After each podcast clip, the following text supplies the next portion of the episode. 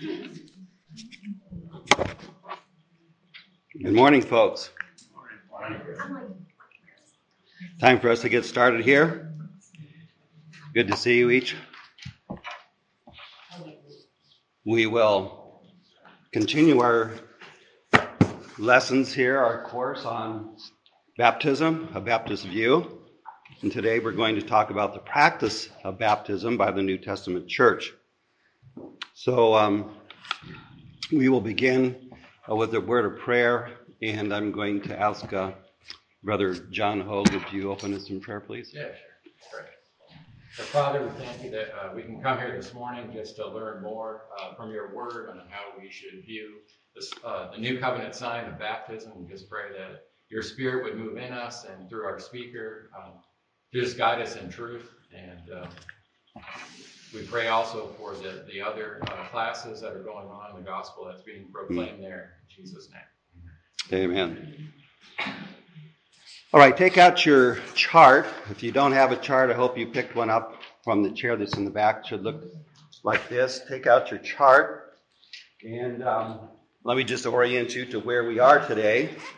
Today we are going to be talking about the fifth column in the chart. We've already talked about the first four columns, and the subject is going to be Christian baptism performed by the church.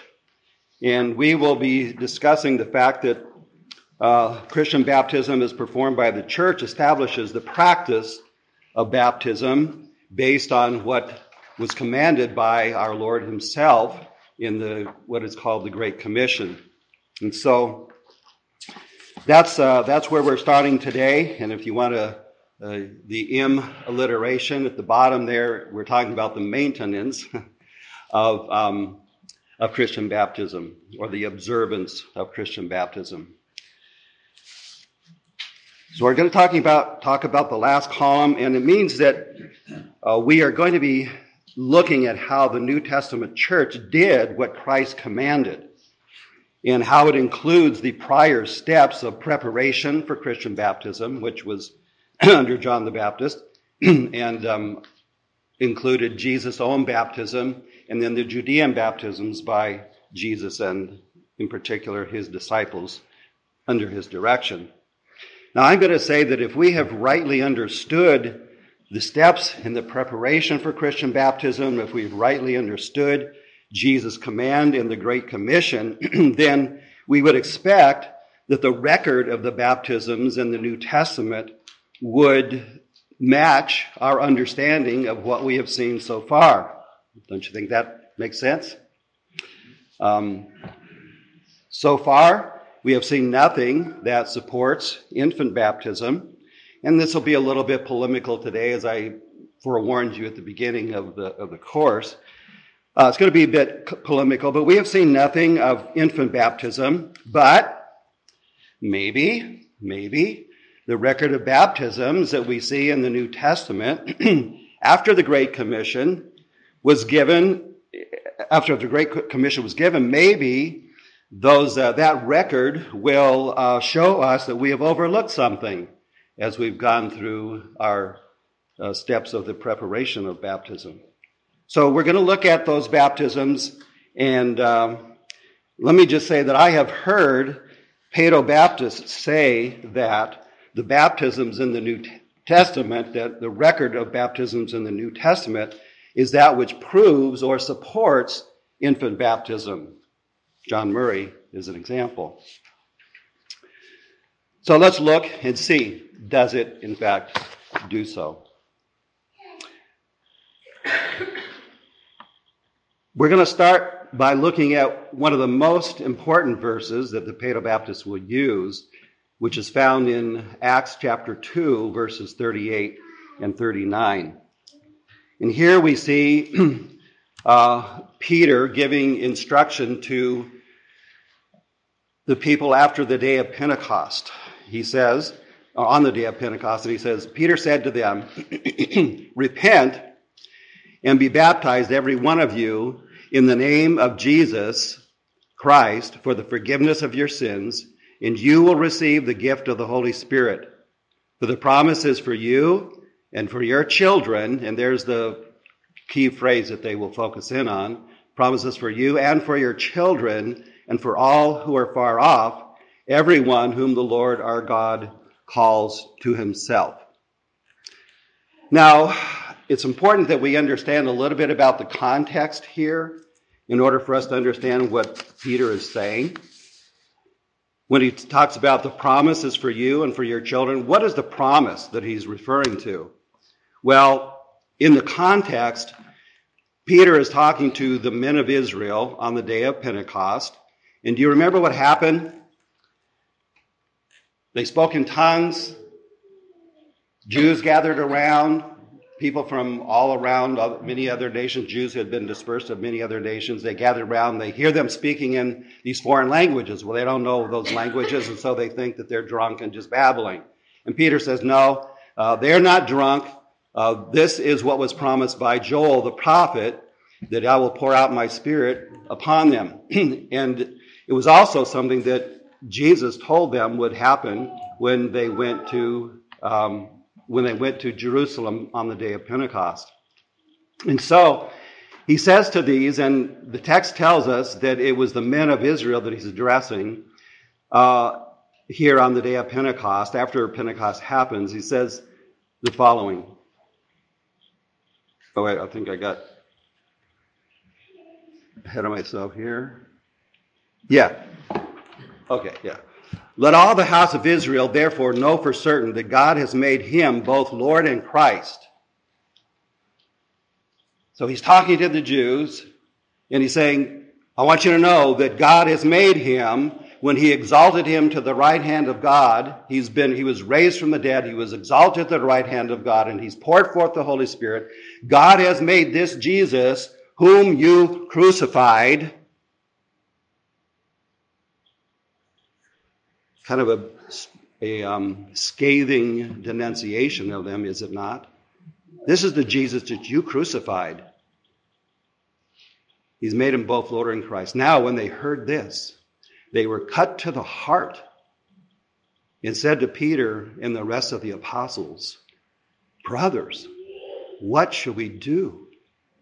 And I think the reason why they asked this question like that is because they they were cut to the heart because finally, they realized we just killed our Messiah. We murdered him. What do we do? Here's Peter's reply. That's the context. Peter said to them, repent and be baptized, every one of you, in the name of Jesus Christ, this one whom you crucified, for the forgiveness of your sins, and you will receive the gift of the Holy Spirit. The promise is for you and for your children and for all who are far off, for everyone whom the Lord our God shall call. Well, I want to look at this passage by noticing certain notes. I just call these note one, two, and three, et cetera. What is Peter saying to them? Well, first of all, observe the elements that we saw in the development of baptism. Looking at verse thirty-eight, and Peter said to them, repent. Does that sound like what we heard from John the Baptist? And let each of you be baptized in the name of Jesus Christ. In the name of Jesus Christ, does that sound like the Great Commission? For the forgiveness of your sins, does that sound like both the Great Commission and John the Baptist? And you shall receive the gift of the Holy Spirit. Now here's a little progression. However, even that was prophesied by John the Baptist. So let's observe these elements. There's repentance or spiritualization, as we've talked about in the past, involved in what Peter tells them. There's the forming of a spiritual nation marked by baptism. He's talking to the men of Israel. And he says, I want you to repent and be baptized. And if the and if some of these Jewish men are repent do repent and are baptized, then what do they do? They perform they form a nation even within the nation of Israel, just like we saw with John the Baptist. So within the ethnic nation, we see a spiritual nation being formed, and they're marked by baptism. There's reorganization of God's people going on here. Thirdly, we saw identification with Jesus. That's obvious. In the name of Jesus Christ, you're to be baptized. And then finally, the agency is pretty obvious again. It'll be the disciples who perform the baptism. And so in this response that Peter gives to the men of Israel, Uh, we see all the elements of baptism that we have already discussed in the first four columns incorporated into their practice and what he's telling the men of Israel um, on the day of Pentecost. Now, let's look at the structure of this a little bit more. And as we do, again, we're going to look at the next note. But uh, here is verse thirty-nine. And you shall receive the gift of the Holy Spirit for... And then he names three groups. The promises for you, first group, and for your children, second group, and for all who are far off. And then the last phrase is not a fourth group. The grammar makes that clear. It's rather, I believe, a description that covers all three of the first groups. It's a description that identifies and tells more about the first three groups. But let's look at note two here, and that is, it is the promise of the Holy Spirit that Peter is talking about here. It says, the promise is for you. What promise? The promise of the Holy Spirit. And that's what, um, this is what John the Baptizer prophesied in Matthew chapter three, verse eleven, when he says, I baptize you with water for repentance, but he who is coming after me is mightier than I, whose sandals I am not worthy to carry. He will baptize you with the Holy Spirit and with fire. And that was what was going on on the day of Pentecost and in subsequent baptisms that we will see in the book of Acts. And so the promise is the promise of the Holy Spirit. Third note, only those who repent and are baptized will receive forgiveness in the Holy Spirit. Do you see that? Repent and let each of you be baptized in the name of Jesus Christ for the forgiveness of sins, and you shall receive the gift of the Holy Spirit. Who gets the gift of the Holy Spirit? Those who repent and are baptized. They are the ones who receive forgiveness and the Holy Spirit. And even if you're a paedobaptist and you think that the word children includes infants in this case, it is still necessary, according to this text, that they repent to receive forgiveness of sins and the Holy Spirit. Yeah. But if you're not taking questions, I'll wait. Yeah, go ahead. No, no, I was just, uh, the order... Because the argument is always that you hear from a paedobaptist would be the order in that. You know, repent, be baptized, and then the receiving of the Spirit. So for those who would place more an emphasis, like a salvific emphasis on baptism, which we don't, would, would use that and say, look at the order. It's repent, there's no receiving, it's baptized, and then it's received, based on the baptism. You know what I'm saying? So I, yeah. I, I've always been confused by that. Because I understand that there's repentance, and then we don't receive the Spirit if we're baptized a month later. Yeah, yeah. Is there a month period where we haven't received the Spirit? Yeah, that, that's a good. That's an excellent question, actually. Um, and we, and honestly, Eric, we're not going to have time to answer that whole question, uh-huh. But I will try to give you a little bit. That has to do with what's happening on the giving of the promise of the Spirit, and I believe it takes place in stages. And we'll see later on when some are baptized after they receive the Holy Spirit. And so the order is a little bit different, but the giving of the Spirit takes place initially in stages, but later on in the history of redemption, everybody who believes receives the Spirit. And I, and we can... See me afterwards, or any of you who have more questions about that, I I can give you a lot more information on what is going on there, but that's a real quick answer. hope that's hope that was clear enough.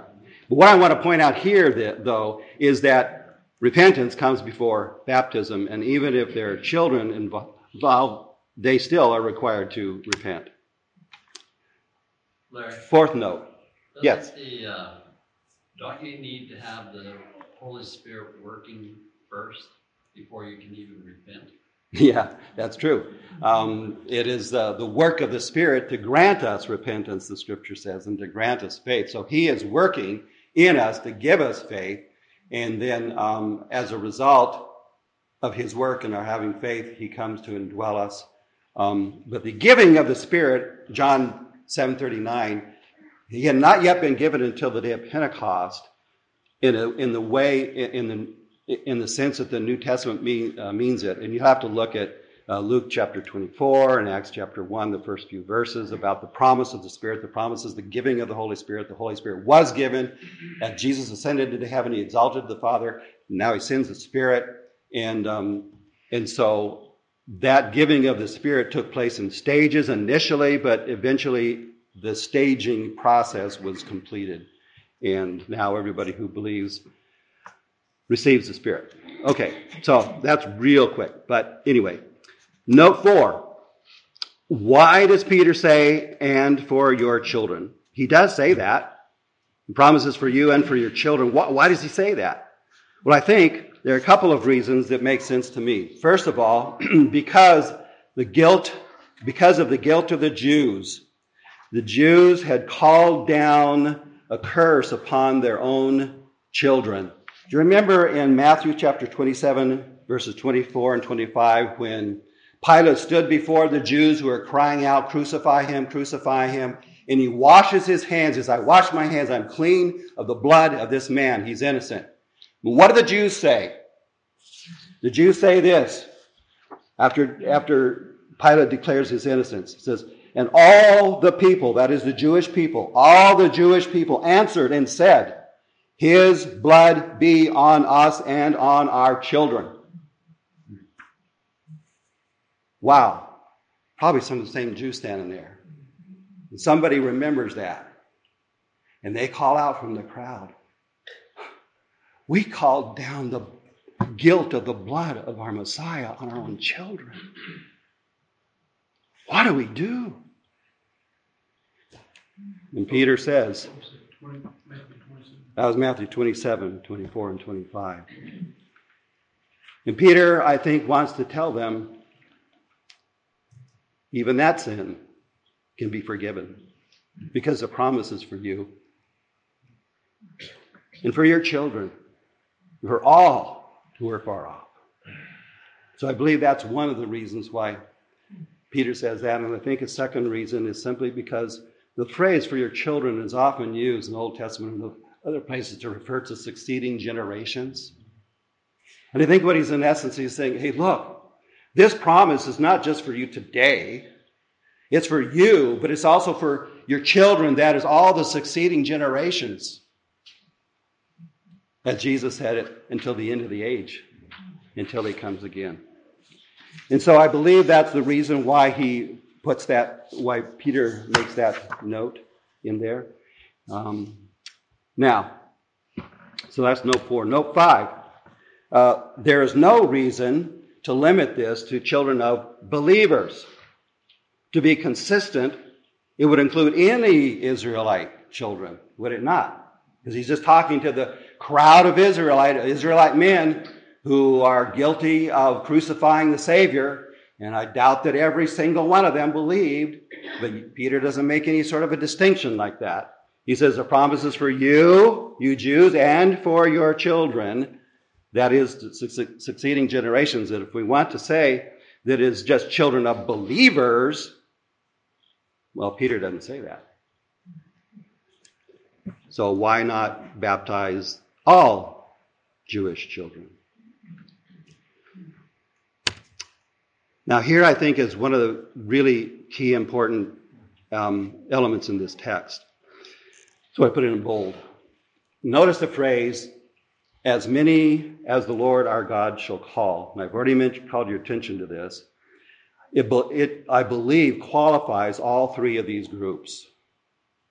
The promise is for you, first group, second group, your children, and for all who are far off. And I think the, those who are far off refers to probably a dual reference, in my opinion, to the Jews of the dispersion who had been dispersed, and many of them had gathered there in Jerusalem and who will go back to the nations outside of them. But I think it also has maybe a, a dual reference to those who are Gentiles, those who are far off. Ephesians two, verse seventeen talks about those who are far off being brought near to the covenants, plural, of promise in Ephesians two seventeen. Again, we have to kind of hurry through that, but that's who those who are far off includes. But all three of those groups are qualified by the phrase, as many as the Lord our God shall call to himself. Now, what kind of a calling is that talking about there? Okay, election. Um, it is what is called effectual calling. God effectually calls his elect to himself. There's not just some vague call out into the air. This is when, when the scriptures use the word call, there's only one instance that I'm that I know of where it doesn't refer to effectual calling. Um, well, unless when it's talking in a, in a kind of a salvation uh, context. The phrase, as many as the Lord our God shall call, then qualifies all three. So, in essence, he's saying, the promise is for you, as many of you, as the Lord our God shall call. The promise is for your children, as many of them as the Lord our God shall call. The promise is for all who are far off, all the Gentiles. He's not saying every single Gentile. He says the promise is for you, for all who are far off, as many of those Gentiles as the Lord our God shall call.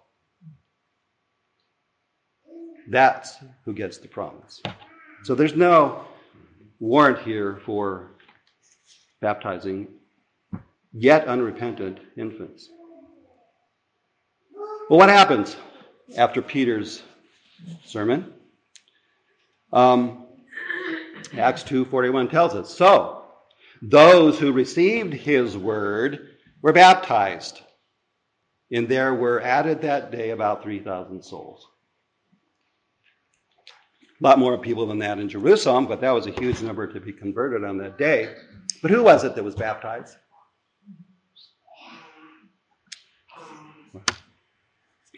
The text does not say those who received his word and their infant children. If they had understood Peter to say that, they would have run home, got their infant children, come along, and before they got baptized, they'd get their kids to be baptized along with them, right? Wouldn't you do that? If that's what you thought he was saying? No, the Bible doesn't say that. It says those who received his word. Infants have a hard time receiving his word, I think. They're not capable of understanding yet. Some Paedobaptists say that we must assume that infants were included in this promise. Well, that is an assumption, and that's an argument from silence, and the argument from silence can go the other way just as well. We would assume that infants were not included unless the text tells us. And in fact, I think I want to learn, along with the Apostle Paul, what he says in First Corinthians. He, he says... that uh, I want to learn from Paul when he says, that you may learn by us not to go beyond what is written. Let's not start putting into the text things that are not there. And I think that's one of the big flaws of Paedobaptism. All right, so that is the Pentecost baptisms on the day of Pentecost. The Apostle Paul or Apostle Peter uh, speaks to the to the Jews. Now, the next event, the next baptismal event, what we're going to be doing is surveying these events and just kind of march our way through them. So kind of hang on, we're moving. I don't know that I'll get to them all. We might not, but uh, we'll get to as many as I can. So what about the people of Samaria? In Acts chapter eight, we read that when they believed Peter or Philip as he preached good news about the kingdom of God, notice the kingdom of God is included there, both John the Baptist and Jesus said, repent for the kingdom of God is at, is at hand. Uh, news about the kingdom of God and the name of Jesus Christ. They were baptized, both men and women. Even Simon himself believed. He was a magician, a sorcerer, and um, he did magic and wowed the people with it. Uh, even, Ma- even Simon himself believed. After being baptized, he continued with Philip. And seeing signs and great miracles performed, he was amazed. Now, when the apostles at Jerusalem heard that Samaria had received the word of God, they sent to them Peter and John, who came down and prayed for them that they might receive the Holy Spirit. For he had not yet fallen on any of them, but they had only been baptized in the name of the Lord Jesus. Well, what preceded the baptism of the Samaritans and Simon in this case? What happened before they were baptized? They received the word of God. Yeah, Philip preached good news to them, and they believed it. Then, believe, and I think that obviously includes repentance. They believed, they repented, and then they were baptized. Why does the text, by the way, this is kind of a side note, why does the text point out that it was both men and women, yet says nothing about infants? Now that's kind of an argument from Silas. I'm not going to put too much stock into that, but I think it's an interesting observation that Luke went to the trouble of saying that both men and women were baptized. Now, what do we learn from Simon? You remember the case of Simon. He was baptized, and he um, he went on later to see the apostles laying their hands on people, and they're receiving the Holy Spirit.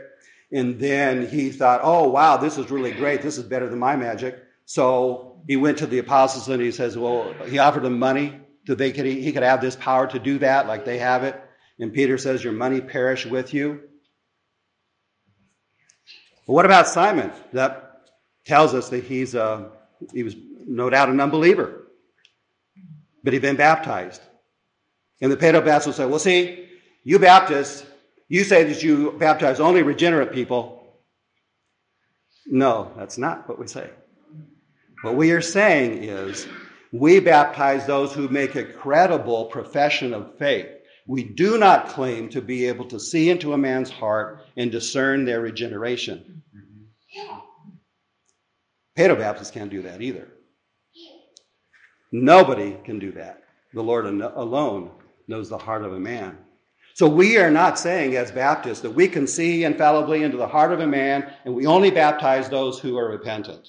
No, what we are saying is we baptize those who make a credible profession of faith, just like the apostles. The apostles baptized Simon. Do you think they did that willy-nilly? No. They, they discerned a credible profession of faith. It looked like he was converted. They baptized him. But later on, his life manifested the fact that he was not converted, and therefore he was excluded from the church. And that's exactly what we do as Baptists. And so we learn from Simon that uh, how we're to deal with false professors. And we also learn from Simon that we don't claim to to, to uh, see regeneration. Wesley? If you were, if a, let's say someone who's thirty years old, crazy life, just came to a Pentecostal Baptist church, would they wait until they saw some real fruit in his life and can leave and be repentant or baptize him? I mean, they wouldn't just baptize him right away. So they're not making the same mistake with an, with an adult, right? Because they're not just going to baptize. And yeah. If Calvin comes in, I mean, I don't think they would do that. They're not like, hey, you're coming to church here, so would you get baptized now? More repentance later. They didn't say that, I don't think. Yeah. Yeah, that, they that's. Until they see repentance, they think they see it. Then he might still fall away ultimately, and they're making the same mistakes with Baptists, I think, right? Exactly. That's that's an excellent point. Um, that's very true. Um, so, well stated. Uh, just for the sake of the tape, um, Wesley is saying that for the yeah, Wesley is saying that uh, a, a Paedo-Baptist can make the same mistake. Here's an adult who lived a bad life. He comes in. He gets. He professes to be a believer. And uh, and he wants to be baptized in a in a Paedo-Baptist church, and most responsible Paedo-Baptists would, in fact, want to look to see, does he give a credible profession of faith? And they will say that. R C Sproul says that, for example, um, for for adults. But um, they're in the same position that we are. They might make a mistake. They might baptism, and later on, he might evidence the fact that he is not truly a believer. So they are. Good point. Um, all right, so uh, that's the baptisms in Samaria. Samarians were the half-breeds, by the way. We first saw Jews, now we're seeing half-Jews. Now we're seeing Gentiles. Acts chapter ten, Cornelius, his relatives and friends. While Peter was still saying these things, the Holy Spirit fell on all who heard the word. And the believers from among the circumcised who had come with Peter were amazed because the gift of the Holy Spirit was poured out even on the Gentiles. For they, that is the believing Jews, were hearing them, that is the Gentiles, and the Gentiles included Cornelius, and not just his household. You, if you read the context, Cornelius called out for his relatives and friends to come and hear what Peter had to say. And so it was Cornelius, his, those in his house, his relatives, his close friends, they're all there. And the Jews hear them speaking in tongues and extolling God. And then Peter declared, "Can anyone withhold water for baptizing these people who have received the Holy Spirit just as we Jews have?" And he commanded them to be baptized in the name of Jesus Christ when they asked, and then they asked him to remain some days. So that phrase, all who heard his word, does that mean all that were there or all those who were called within that group? Yeah, I think in this particular instance, it's going to go on to make it clear that it is all those who who were called. And um, so, because the Holy Spirit fell on all who heard the word, meaning that he um, produced these effects that we see here, speaking in tongues, uh, praising God. So what preceded these baptisms? Huh, well, Holy Spirit falls on them. They speak in tongues. They praise God. They believed. Then they're baptized. Who were baptized? Okay, all of them who were there, not just his, uh, not just Cornelius's immediate household, but his relatives and his friends too. Is there support for infant baptism in this, quote, household baptism? I don't think so, unless you're going to say the Holy Spirit fell on the infants, that the Holy Spirit, that the that they uh, heard the word, that the infants spoke in tongues, and that the infants, um, ex- well, I guess infants speak in tongues all the time, don't they? At least my infant grandchildren do, and my kids did. Um, no interpretation. And, and actually, their speaking in tongues is about the equivalent of what we hear in a lot of uh, churches today. I'm not kidding you. Um, okay, so, and extolling God. So uh, they, they received the Holy Spirit. Do we want to say that of all infants? I don't think so. What about Lydia's household? Well, on the Sabbath day, we went outside. This is Paul. We went outside, or I think Luke writing about Paul. We went outside the gate of the riverside where we supposed that there was a place of prayer, and we sat down and spoke to the women who had come together. Luke was with Paul. Um, one who heard us was a woman named Lydia from the city of Thyatira, a seller of purple goods, who was a worshiper of God. The Lord opened her heart to pay attention to what was said by Paul, and after she was baptized and her household as well, she urged us, saying, "If you have judged me faithful to the Lord, come to my house and stay." Now, does this support uh, infant baptism by Lydia's household? Well, what preceded these baptisms again? Was there not the preaching of the word? She paid attention to what Paul said. Was there not an opening of her heart by the Spirit? Some say, well, it just says Lydia's heart was open, doesn't say anything about her household. Well, let me ask this question. Who was included in Lydia's household? What do we know um, about Lydia? Um, are there infants likely to have been in Lydia's household? What do you think? What do you know about Lydia? Well, she was a businesswoman, wasn't she? A woman from Thyatira, seller of purple. Uh, who was her husband? We don't even know she had a husband, do we? Nothing is said about her having a husband, let alone having infant children. So, uh, when we look at Lydia and her household, it is doubtful that she was married. It is not very likely that here is a businesswoman who had traveled two hundred forty miles away from her home, since she was traveling as a businesswoman carrying an infant nursing child. And we don't even know that she had a husband. So to say that this proved um, infant baptism, I think, is a, is a big stretch, and certainly goes beyond what is written. All right. Um, what about the Philippian jailer and his household? In Acts chapter sixteen, and the jailer called for lights. You remember that Paul was in jail, and there was an earthquake, and the Philippian jailer thinks he's he's done for because they've got away, gotten away. And um, and yet Paul um, says, "Don't hurt yourself. We're still here." And then the, and um, and they had heard Paul singing hymns with Silas, and probably he spoke to him the gospel even through his uh, jail cell. Well. And the jail and the jailer called for lights and rushed in, trembling with fear. He fell down before Paul and Silas. And then he brought them out and said, "Sirs, what must I do to be saved?" He knew something about salvation. He knew he needed to be saved. So some he some message had been, some gospel had been preached to them. They said, "Believe in the Lord Jesus Christ, and you will be saved, you and your household."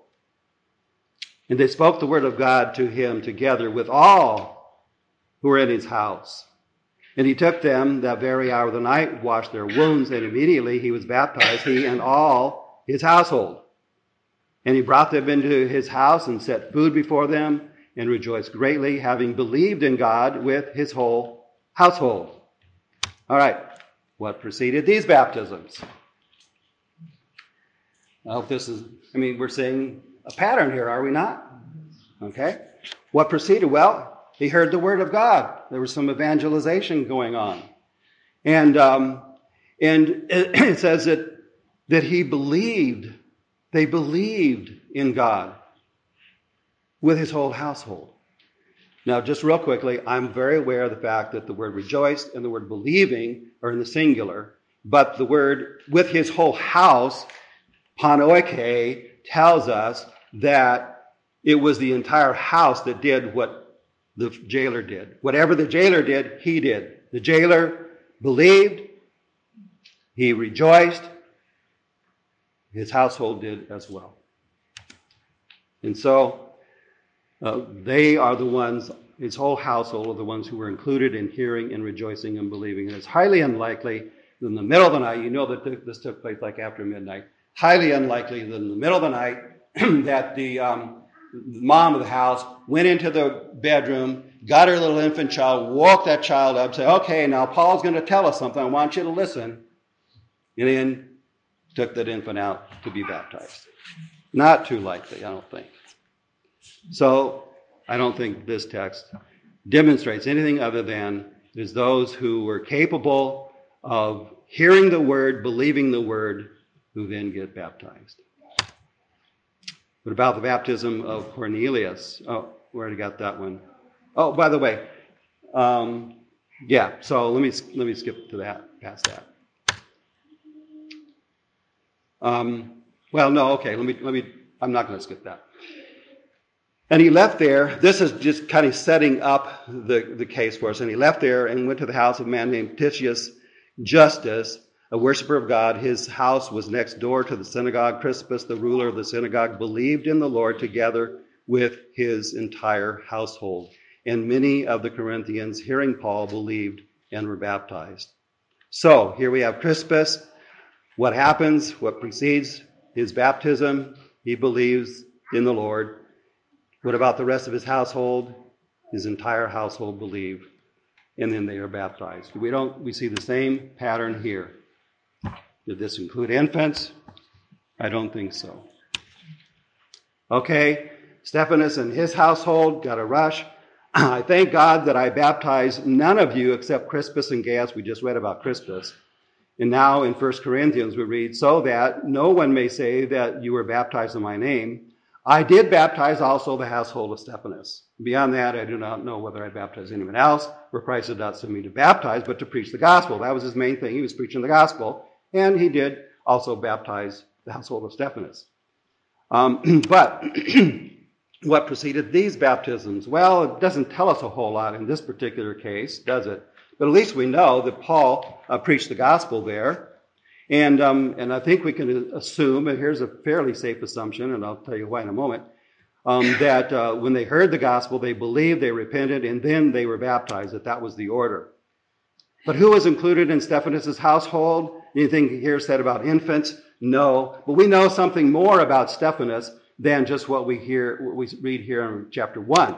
Because in chapter sixteen of the same book, the Apostle Paul says this, "Now I urge you, brothers, You know that the household of Stephanus were the first converts in Achaia.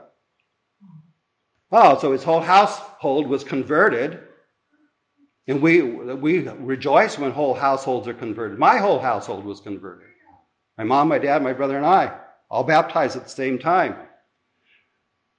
They were the first converts in Achaia, and that they have devoted themselves, this whole household devoted themselves to the service of the saints. So does that include infants? Were the infants converted? The infants devoting themselves? They served the saints? And, in fact, it says, be subject to such as these. So the Corinthians are supposed to be subject to these infants in Stephanus' household? Is that really what this text is teaching? Don't think so. I think we can safely say that those in Stephanus' household were those capable of receiving, hearing the word, and of believing, and then being baptized. Well, our time is gone. Um, we don't have time to look at the Ethiopian eunuch. Demonstrates, uh, I think, immersion quite well. They both went down into the water. He baptized them. They came back up out of the water. We'll have to skip a lot of this. Um, and by the way, John Calvin says in that particular verse, he says, here we see the mode of baptism of the ancients. It was immersion. John Calvin says that. He says, now today, we don't do that. But he says in, in the original, you know, back in this day, they submerge, submerge the whole body in water. Uh, we don't have time to look at John's, bap- John's disciples. I'm going to skip past Saul of Tarsus. Let's go to our summary because we're getting low on time. Now, um, all the elements of the pre-Great Commission bapti- baptisms prepared for and were incorporated into Christian baptism as commanded by Christ, as we've seen in these baptisms. You'll have to trust me on the ones that we didn't have time to look at. They follow the same pattern. And remember that the Great Commission required making disciples by how? By preaching repentance for the forgiveness of sins in the name of the in, in his name to all the nations, universalization, then baptizing them in the name of the Father, the Son, and the Holy Spirit, teaching them to observe all that I commanded you. And we've seen that same pattern in these baptisms. Every baptism recorded in Scripture, including the household baptisms, and I did want to take time to look at those, and we did. Every baptism recorded in Scripture, including household baptisms, follows this pattern commanded by our Lord Jesus Christ: evangelization, then faith and repentance, then baptism, and then we go out and teach them to observe. There's no exception to that in any of the book of Acts or any of the epistles. There's not a single command then. There's not a single example. There's not a single discussion of the baptism of infants in the entire Bible. And you know what? You might think that that would settle the issue, wouldn't you? And even Paedobaptists agree that that's true.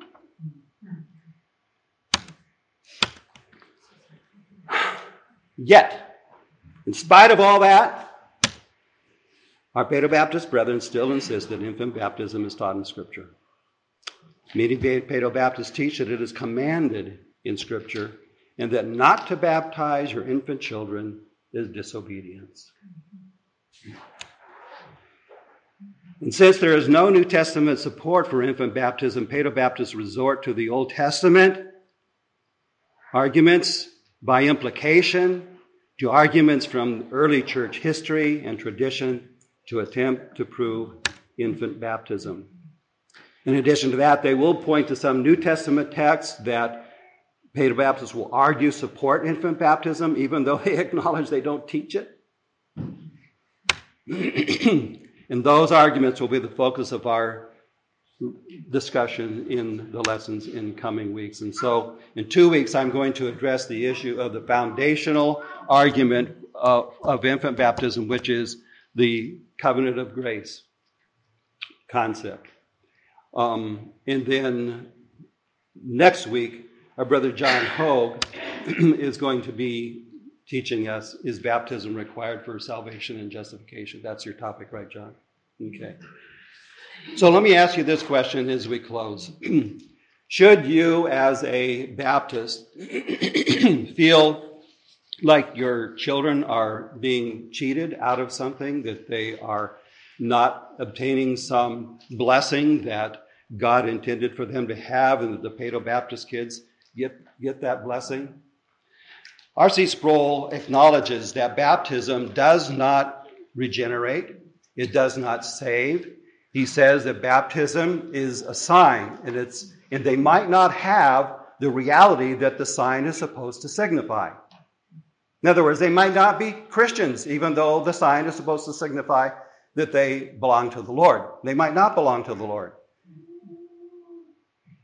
And so when he's asked, well, well why? What advantages do, do children uh, who are baptized have? And you know how Sproul talks. He goes, much in every way. You know? and um, and so, and, and then when he, and his answer is, they have the promise of God. Now, that could be kind of convincing. You think, oh, wow, they got the promise of God. But think about that for a minute. A lot of people don't stop and think about it. What does that mean? They have the promise of God. Let me ask you this question. You're a Baptist. Do your kids have the promise of God? Is there some aspect of the promise of God that a, an infant who is baptized has that your kids don't have? When Paul says, whosoever shall call upon the name of the Lord shall be saved, and he says there's no difference between Jew and Gentile, no difference between those who are circumcised and who are not. For all who call upon the name of the Lord will be saved. Do you think that there's some... Is God in heaven saying, oh, well, that infant was baptized. I'm going to really answer his prayer. That guy, he wasn't baptized as an infant. I might, I might save him. You think that's what's happening? Do you think that's what the Apostle Paul is trying to communicate? Read Romans chapter ten, verses ten through thirteen. Whoever... Whoever you are, wherever you come from, you have the promise of God. If you call upon the name of the Lord, you will be saved. And that promise of God is just as firm for you, whether you are baptized as an infant or not. And nothing is said in the Scripture that God somehow has a more secure, more firm, more eagerness to hear the ones who were baptized as infants than he does the children of Baptists. Brothers and sisters, don't worry. God's promise is just as secure for your kids, and you, but you do. You do need to be encouraging them to believe, to repent, to trust, to know that God's promise is sure and firm for them, just as it was for you and for anybody who calls upon the name of the Lord. That's right. The Bible does say this for us, and it's encouraging. For the unbelieving wife is made holy by her Believing. Believing spouse. And the children of that marriage are set apart. Why? Because we believe in Christ. They're not saved because of that. They have the benefit of a believing spouse in their home who they watch live out their faith day in and day out. So our children do have a great benefit, not because they're baptized as infants, mm-hmm. which doesn't change them inward or outward, but because they watch their daddy live for Christ and love him with all their heart. And Paul said in First Corinthians seven, that is the blessing under the new covenant in a way that is unique and exciting. Yeah. Amen. In fact, we'll we'll talk about that text probably in the future, because that's one that Peter Baptists like to refer to. Pastor Keith, would you close us in prayer then? Father, we thank you for the gospel. And that, Father, from eternity past, you placed your love on us. And Lord, in these days, by your Spirit, you caused us by faith and repentance to trust and believe. And Lord, what a hope we have in Christ alone, knowing that, Lord, there's nothing in ourselves. As a matter of fact, in our flesh, there dwells no good thing. But in you alone, you've made the power, your own power, demonstrated in us by the Spirit of God through the work of Christ. And we have this new life in us, and we thank you for that. And we pray this for our own children. We know that our example and demonstration of Christ in our own homes are vital and important and a privilege for us and for them. Help us to live that out faithfully, day in and day out. Not to say one thing and do another. How difficult that is for our children. Lord, we love you. We pray that you would save many in our congregation, the children of those who are believing. Lord, we long for that. Mm. We love you, and now we pray that the preaching of the word by our brother Heath would be powerful to the saving of many, even this morning. mm. our encouragement, our moving forward in our faith, and our repentance from the things that hold us down and lay us aside. Mm. Thank you, Lord, for these teachings. Help us to hold them tight and consider them carefully and to walk in them faithfully. We love you and thank you for your mercy to us in Christ, in whose name we pray. Amen. Amen. God bless you, and uh, if I don't see you sometime afterwards, we'll see you next year.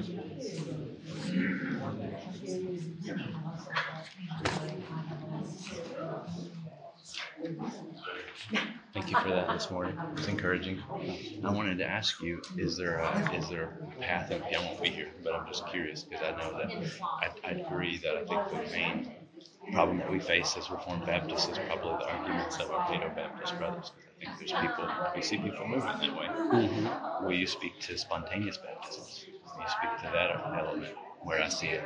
On the other side, some of our Baptist brothers and sisters wanting to move towards this kind of altar call, baptism, they've repented, believe, kind of thing. Will you yeah. speak to that at some time? You know, um, it's a good, good question. I, I hadn't actually thought about that. Mm-hmm. um, it might come, it, it might come up. But maybe, now that you've asked me that question, I probably should, because I know, I do know that that, that. Um, It, it would be easy to look at, like, the Philippian jailer, for example, and say, oh, look, see, they, they're still right. baptized in the middle of the night. Yeah. So we just, as soon as they make any kind of movement toward Christ, we baptize them. Mm-hmm. And I, but I do think that there is, there are some changes and differences in our context yeah. that um, that address whether we should do that. Yeah. And, you know, there's there's a lot. You know, the, the church hadn't developed to that point, you know, with sure. church officers and all that sort of thing, which we have now. So things do change yeah. in God's design until. Mm-hmm. But that's a good question. I don't. I might. Uh, I, I probably should incorporate that into my. It'd be, it'd be an interesting. It'd be an interesting uh, way. I mean, all the passages you cover today, you cover them again, but with another nuance, you know. Yeah. But anyway, I was just thinking about that. I, I am encouraged by the things that you're teaching. It's been encouraging for my wife and I. Let's raise the Lord. Yeah. Thank you, brother. Good. Hey, brother Jim. Good, good class. Good. Great. I, I was curious about the, the household stuff. Is it? It seems like the Hebrew or the Jewish mentality was, you know, you circumcised everybody in your household, whether they were born in your house or a slave or any, any you know, the command, I think, to Abraham was mm-hmm. take all the young men in your house, or Moses, whoever started that. You know, circumcise everybody. And, and of course,